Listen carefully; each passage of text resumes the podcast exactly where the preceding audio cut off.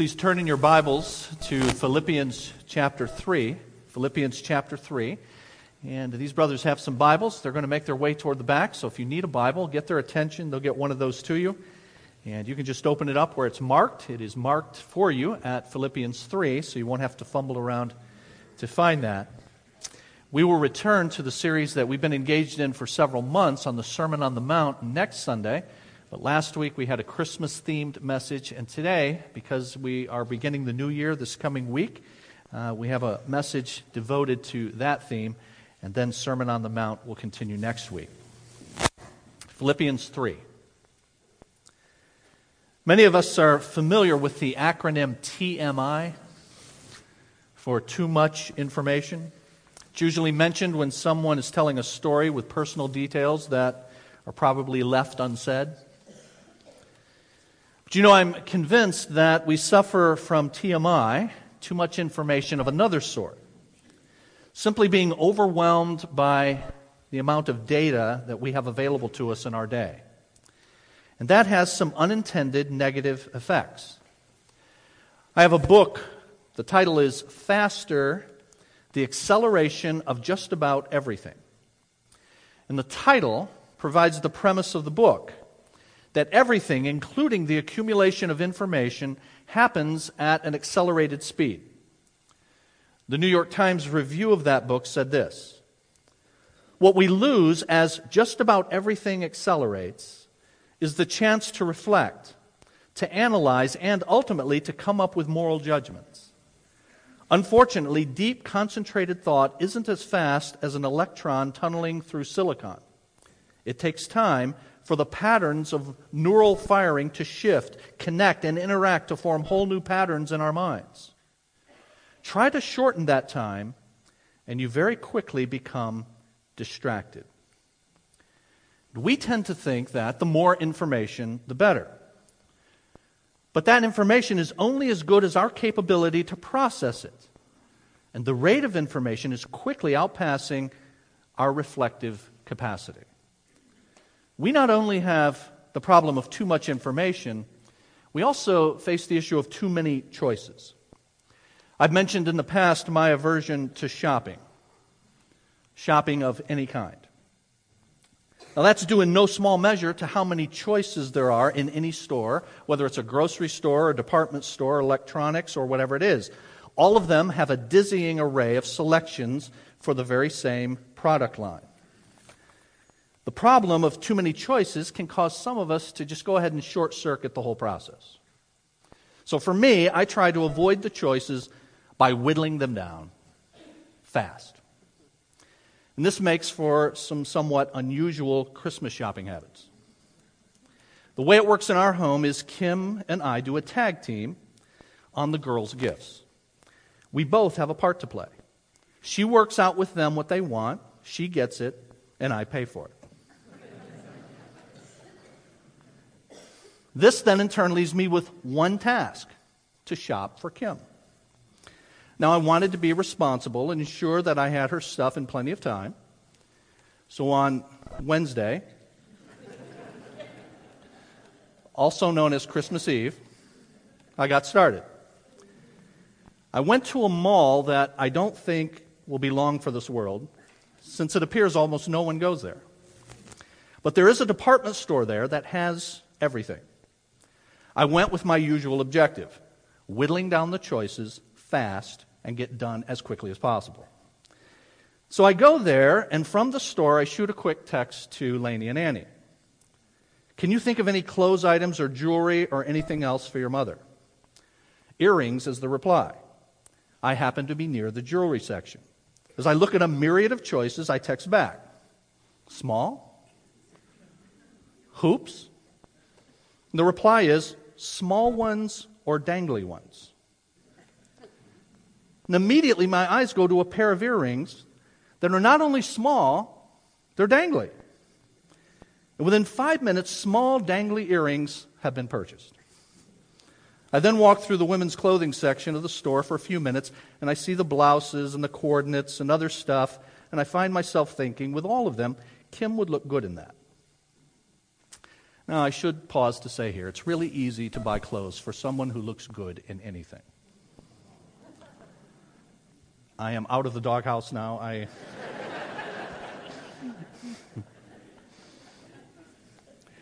and I pick up a, a, sweater. I text the girls regarding size, and within 10 minutes, a sweater is purchased.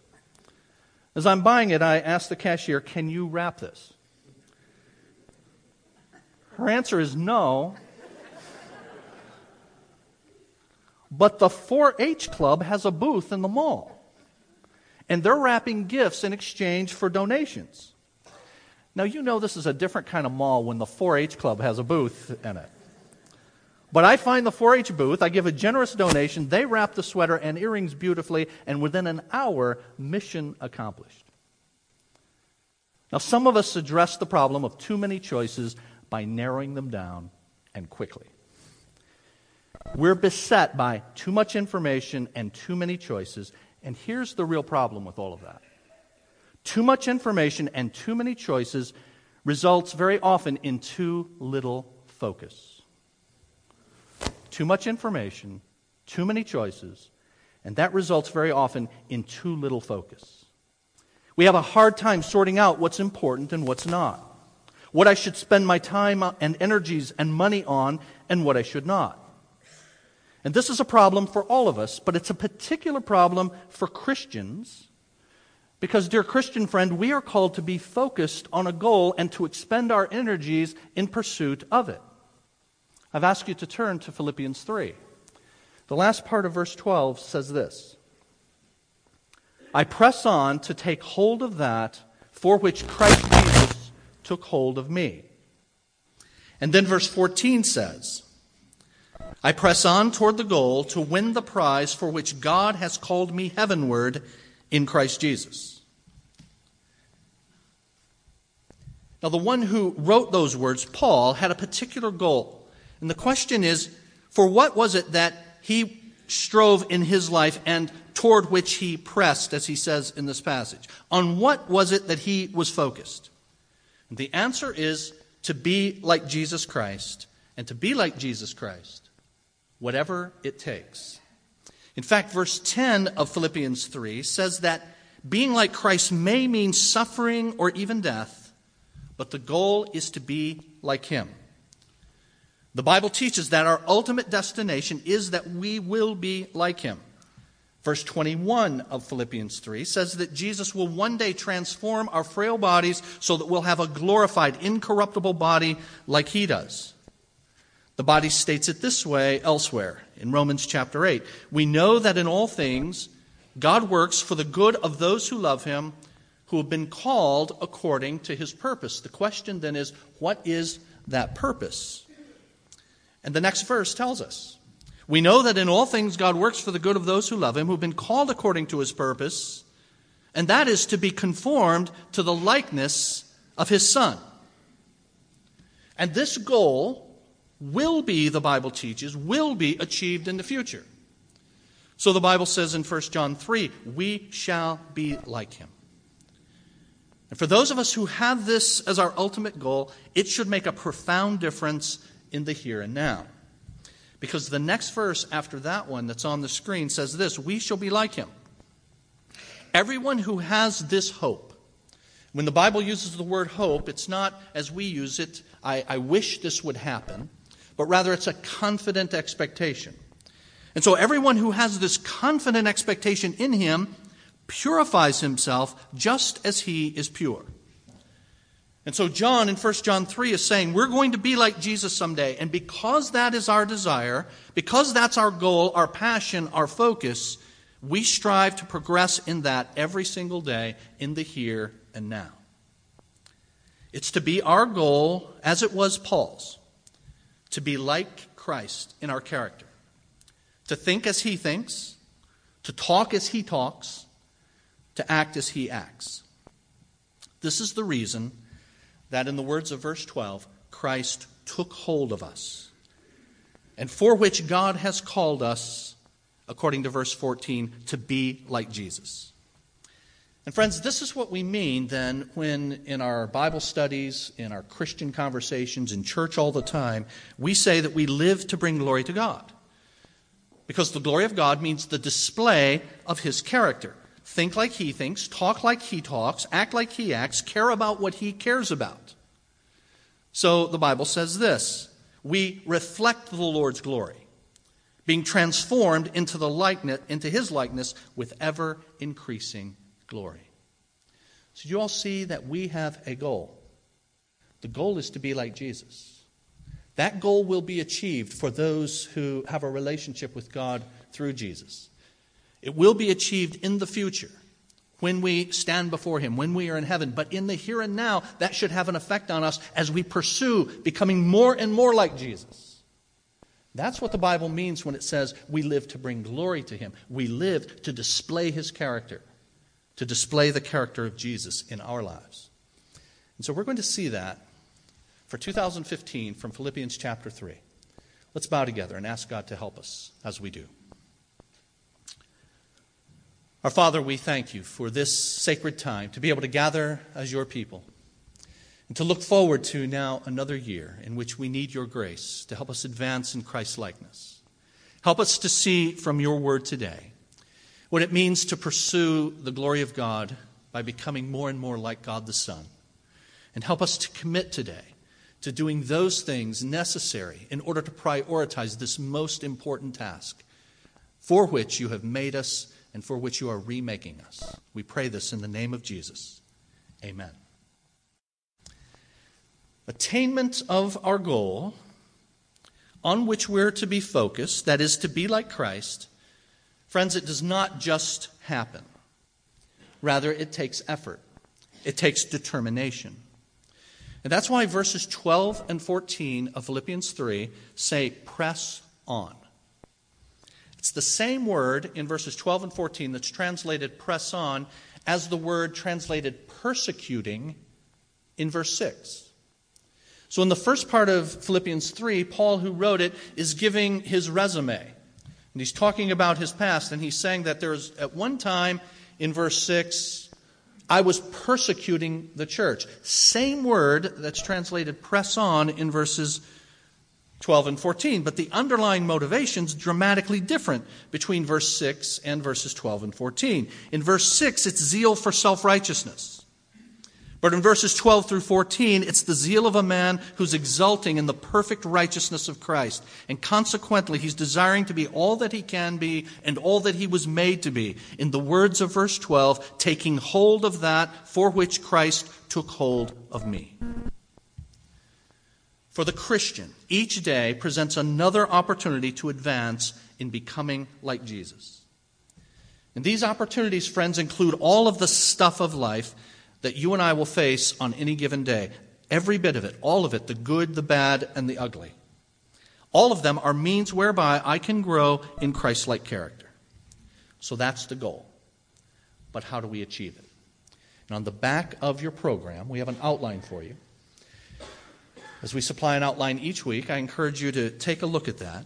And I want you to note first, in order to achieve this goal of Christ likeness, the first thing we need is an accurate self image in the present. We need an accurate self image in the present. In order to continue moving toward your goal, you need to understand that you're not there yet. So, in order for me to understand that I need to keep moving forward, I need to understand the fact that I've not already arrived. And that's why verse 12 says this Not that I've already obtained all this or have already arrived at my goal, but I press on. Paul had come to Christ about 30 years before composing this letter. So at the time he wrote this letter to a church in a city called Philippi, he had been a Christian for 30 years. He had won many spiritual battles in that time. He had grown much in those years, but he candidly confessed that he had not arrived. He says, in effect, I still have room to grow in spiritual maturity. Now, friends, I ask you, is it safe to say that if the great apostle had growing to do, then we do as well? If he pursued spiritual growth into Christ's likeness with energetic zeal, don't we need to do the same? One reason that we don't do that, one reason that we don't press on and put our energies and determination into pursuing Christ's likeness day after day and week after week and year after year is because we're satisfied with good enough. Paul understood that the standard of measurement, now hear this, is not what I was, but rather what I was designed to be. Many of us are satisfied with good enough because we're not what we were. But Paul says it's not enough for me to not just be what I was in the past, but rather I need to become what I was made for and what it is that Christ is remaking me for. So although we've grown today from what we were in the past, none of us are where we should want to be. It's a requirement for continual spiritual growth that we have an ever deepening understanding of what Christ is like and how far we still fall short. And if we'll do that, we will not fall into the good enough trap. You know, Paul had this kind of progressive understanding of the gap that existed between where he was and what Christ is like. And we see this throughout the New Testament. Because if you lay out the letters that Paul wrote in chronological order, you find him making statements about himself, his own spiritual status. And you find that he has an increasing awareness of the gap that exists between Christ's character and his character.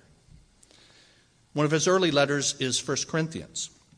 And early on, he said this about himself I am the least of the apostles. Now, that's still fairly select company. Humble, I'm the least of the apostles, but nevertheless, there are only a handful of apostles. I'm the least among those. But then as time goes on, we find him saying in Ephesians chapter 3, not just I'm the least of the apostles, but I am the least of all God's people. As he continues to grow and mature, he also continues to see his own sinfulness in a more acute way. And then as you go on still further, as was read in our scripture reading today from 1 Timothy chapter 1, he's not only the least of the apostles and the least of all God's people, he says of himself, I am the worst of sinners. An ever increasing awareness of the holiness of Christ and his own sinfulness that drove him to pursue Christ likeness, to press on. If we are going to attain our goal of being like Christ, we need an accurate self image in the present. I say, secondly, in your outline, we need a singular goal for the future. An accurate self image in the present and a singular goal for the future. If we're going to have this singular goal moving forward into the future, it means a couple of things. The first I have in your outline is this it requires forgetting the past. Forgetting the past. Verse 13 says, forgetting what is behind. Paul had much to put in the past. And he had to put it in the past in order for him to advance in the future. He persecuted the church and he considered Jesus to be a false Messiah. Paul's sinful, prideful past could have been spiritually debilitating to him. But it was not. And it was not because he did what all of us must do Come to God in Jesus Christ and ask Him to forgive. Here's what the Bible says that God does when we do that. We each have a past.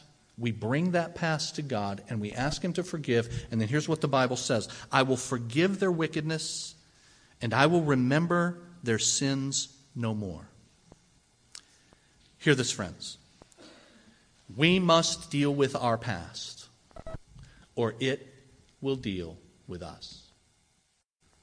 Our past has the ability to become our present unless it's taken care of by taking it to God.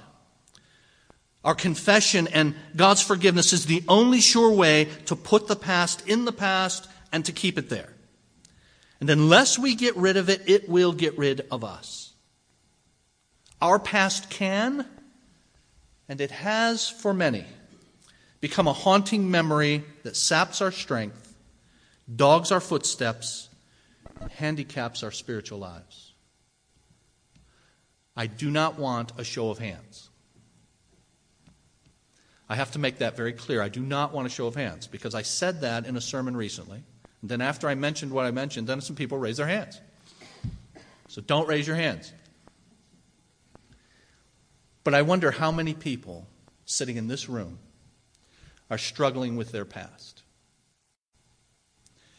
Struggling with in the past what you have done and or struggling from the past with regard to what has been done to you. And in both cases, the past must be dealt with. If it is not, if it is not your own guilt and also all of the hurt that has been caused by the sin of others, if not all of that is brought to the foot of the cross, it will debilitate you and keep you from moving forward. And so I ask you, have you dealt with your past?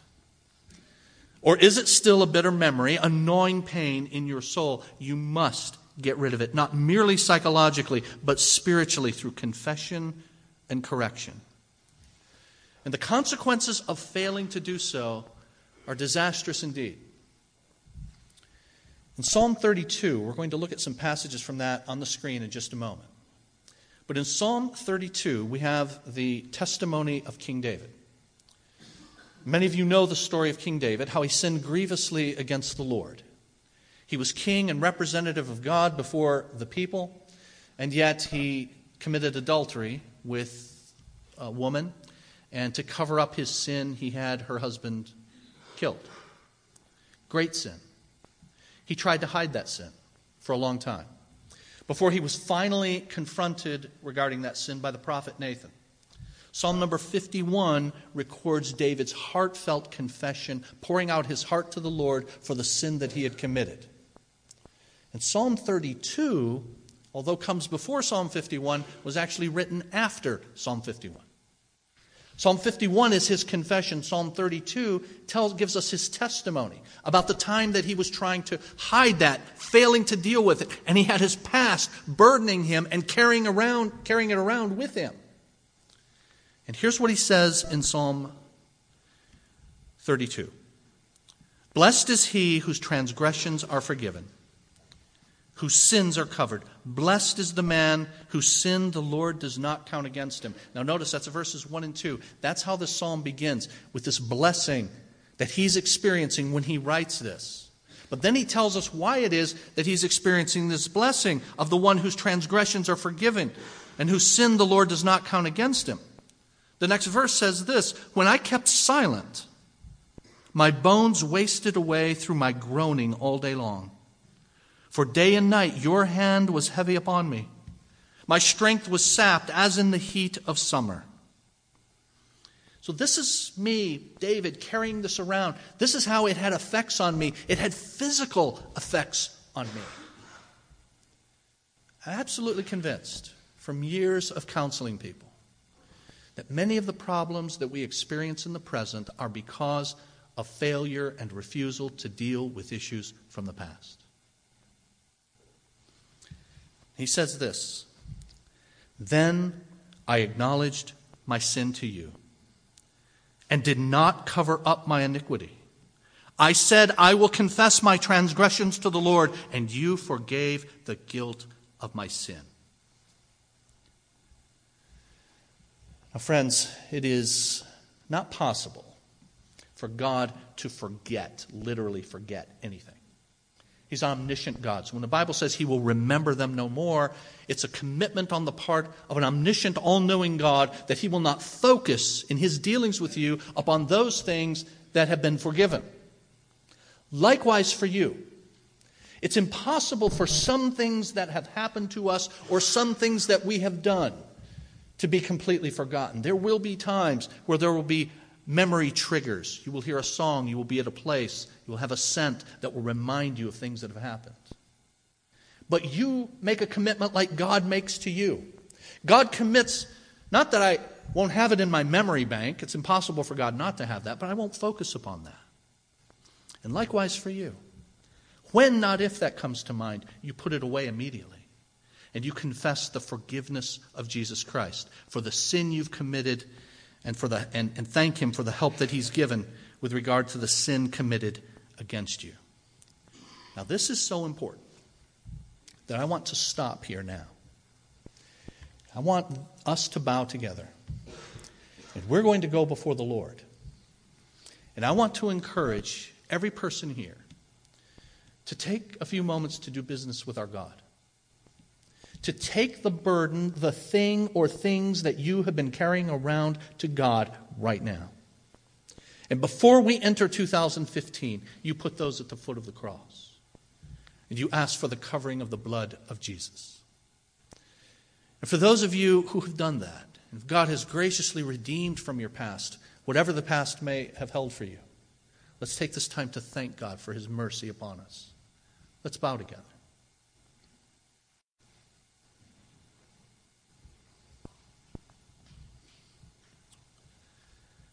Oh, Father, in this fallen world in which we play an active part, we sin and are sinned against in so very many ways. In a group this size, there are just too many ways to even imagine that we could have sinned and been sinned against. You know every last one of them. You know every detail in every past that is represented here. And though you are not the author of sin, and though you tempt no one to sin, the truth is you use every circumstance that you allow in our lives, including sin, in order to teach us, to hone us, to cause us to see your mercy and experience it, to be ultimately become more like Christ. And so, Lord, I pray in this sacred moment that there are hearts that are crying out to you with an understanding that in those moments in the past, whatever they were, our God was not absent. And that you are the God who redeems all things, and that you are redeeming every life here if we but desire that. Lord, I pray then that there are some who are, for the first time perhaps, putting the past in the past, asking for forgiveness for things that they have done, things that they thought were too enormous in order for you to forgive. We thank you for the testimony of our brother Paul, persecuting the church, seeing himself as the worst of sinners, but experiencing the blessedness of the one who's forgiven in Christ. So I pray that brothers and sisters are doing that. There may be some here who have never entered into a relationship with you through Jesus Christ. I pray that they are coming to the cross for the very first time. And that you will cleanse them with the blood of Jesus and give them the righteousness that they cannot attain, but that Jesus has attained.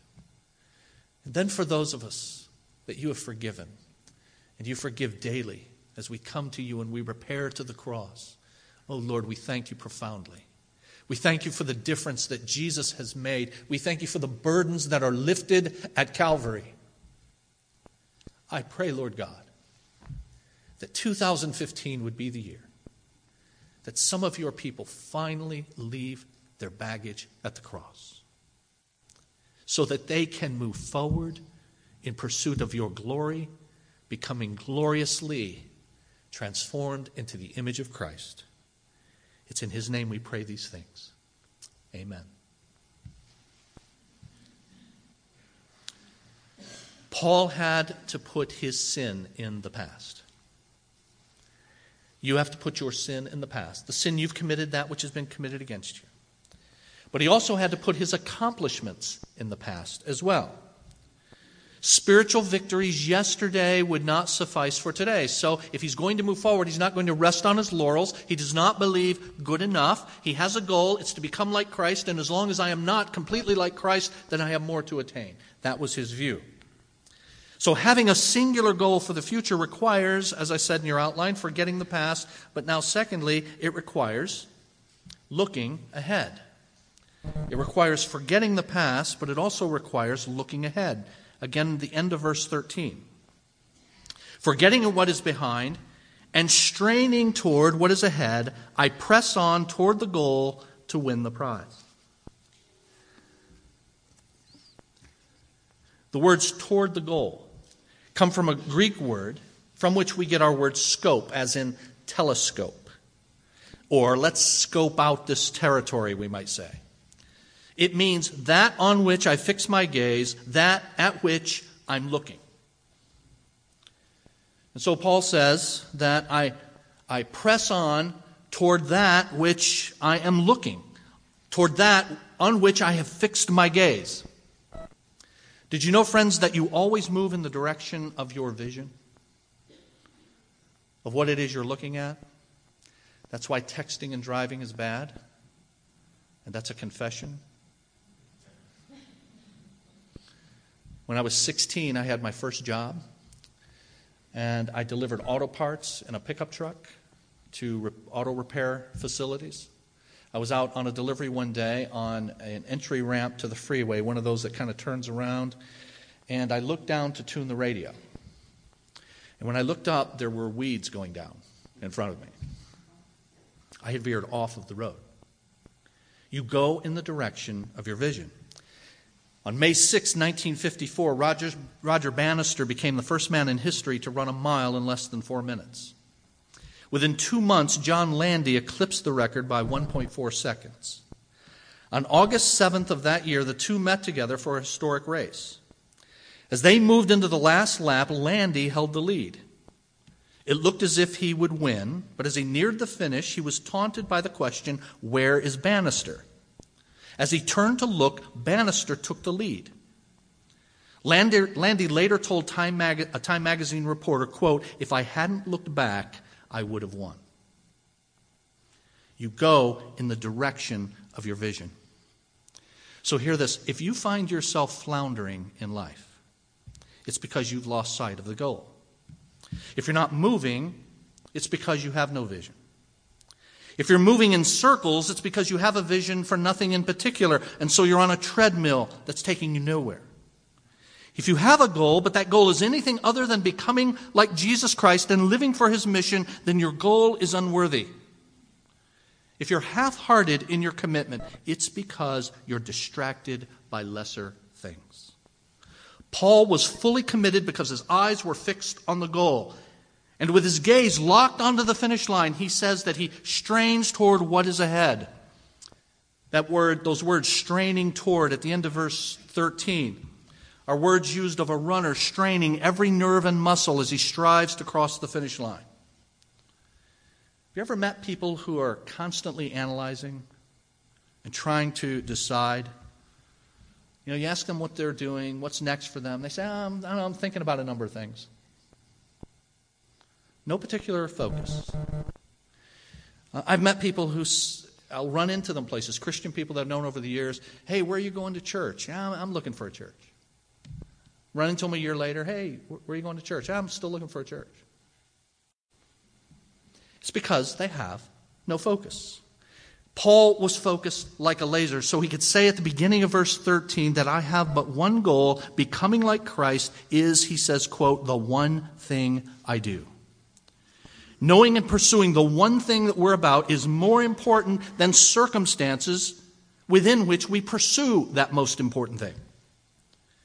Friends, we spend our energies thinking about and pursuing situations and circumstances when we should put our priority on the goal of being like Jesus, growing in that pursuit. And if we do, the circumstances, now hear this, the circumstances become the pavement or perhaps the bumps on the course of our race. But most of us are focused on the situation, the circumstances. What we should be focused on is the goal. So don't let the circumstances obscure the goal. You don't prioritize circumstances over the goal. You don't say, I'll pursue the goal when I finish school. I'll pursue the goal when I get a promotion. Someone at another church years ago said to my wife, You know, sometimes you just have to put your spiritual life on hold. That's a quote. Most of us would not say that, but in effect, many of us do that. If we're going to advance in the goal of becoming like Jesus Christ, we need an accurate self image in the present, a singular goal for the future, and lastly, in your outline, we need to move forward now. Move forward and do so now. And who's to move forward now? Not just the Pauls of the world, not just the pastors, not just the leadership team, not just the sort of Green Beret Christians out there, but rather all of us. Notice verse 15 all of us then should take a view of such things. This is your goal and my goal. It's not just, as I say, for the Green Berets. Unless we take ease in the fact that we're still a work in progress. Now, let's be honest. How many times do you say this? Well, hey, I'm just a work in progress, man. Know, I know I haven't arrived yet, and I know I won't until I die, so, you know, here I am. Kind of take it or leave it. And lest we take ease in that fact and take a kind of laissez faire, passive approach to this most important issue of actively pursuing becoming like Jesus, verse 16 says, All of us are to move forward now. Verse 16 says, Live up to what we have already attained. Now, what does that mean when he says in verse 16, Live up to what we've already attained? That is, don't sit in despair because you're not there. Live up to what you know and then seek to know more. It's trite but true that a journey of a thousand miles starts with the next step. Take the next spiritual step. You all have heard me say many times over the years that too many Christians are educated well beyond the level of their obedience. We think what we need is another Bible study. I'm all for Bible study. But the truth is, what most of us need is to put into practice the Bible we already know. And that's what Paul is telling us to do here. And all of us are to do that.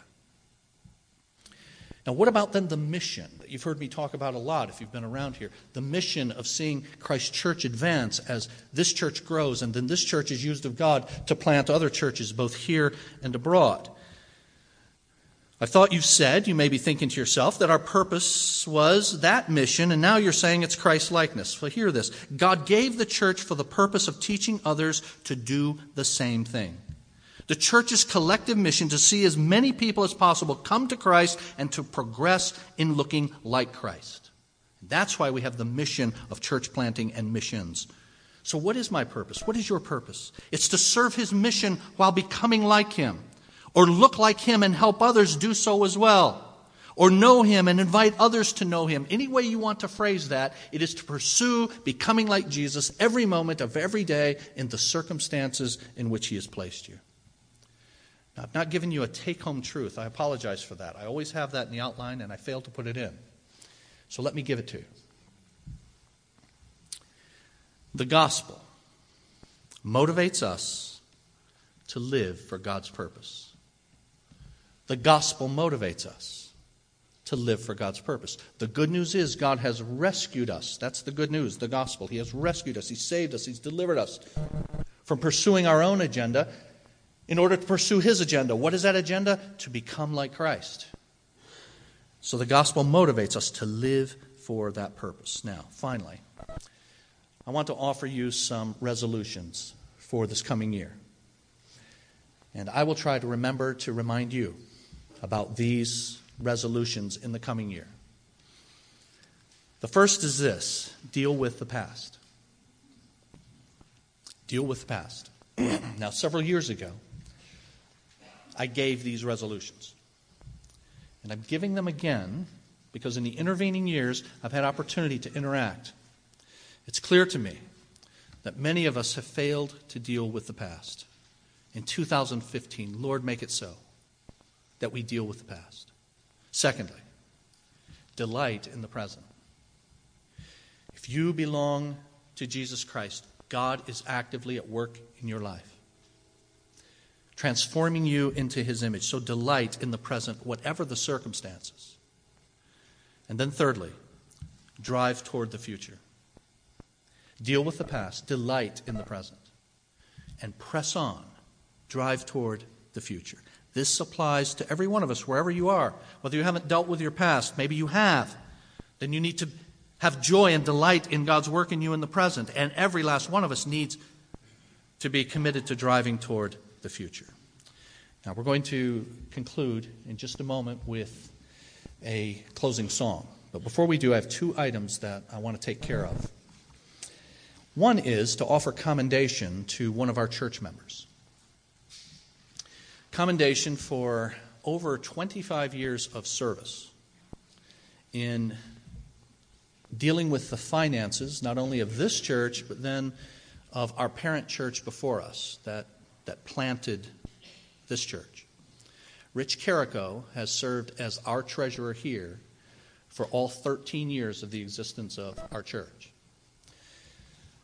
Those of you that are newer may not have known that, but he has. And those of you that have been here for a while may not have known that for over 13 years at our parent church, he served in that capacity. So for over 25 years, Rich has dealt with the finances of our parent church and now here. Now, why am I taking this time to commend him? Because this is the last Sunday with Rich as our treasurer. He's turning the reins over of that very important responsibility to a team that he's been training over a long period of time so that he can focus his ministry upon our men. He's leading our, our men's ministry. So he's not getting out of ministry, far from it. He's simply changing the focus of his ministry. So you may not have known how long Rich has done that in terms of year, years, and I am sure very few of you know how many hours it has taken him every week in all of those years to handle the finances very ably for our church. When we have family meetings, as we do quarterly, it is not unusual for him to have the entire weekend tied up in preparing reports and a presentation for our church. And in the intervening months between those meetings, every week, the bills need to be paid, questions need to be answered, there are legal issues that arise, and Rich has been central in every one of those things through all of those years. So, as we come to the end of 2014 and Rich comes to the end of his tenure, I'm pointing over there because Rich is in his hideout over there near the door. He's going to kill me for pointing him out. I'm not going to have him come up front. But most of you know Rich. And Rich, I want to say on behalf of the entire congregation, we thank God for you. We thank God for your faithfulness. Thank you for serving his people and his church in this capacity. And we want to say thank you together.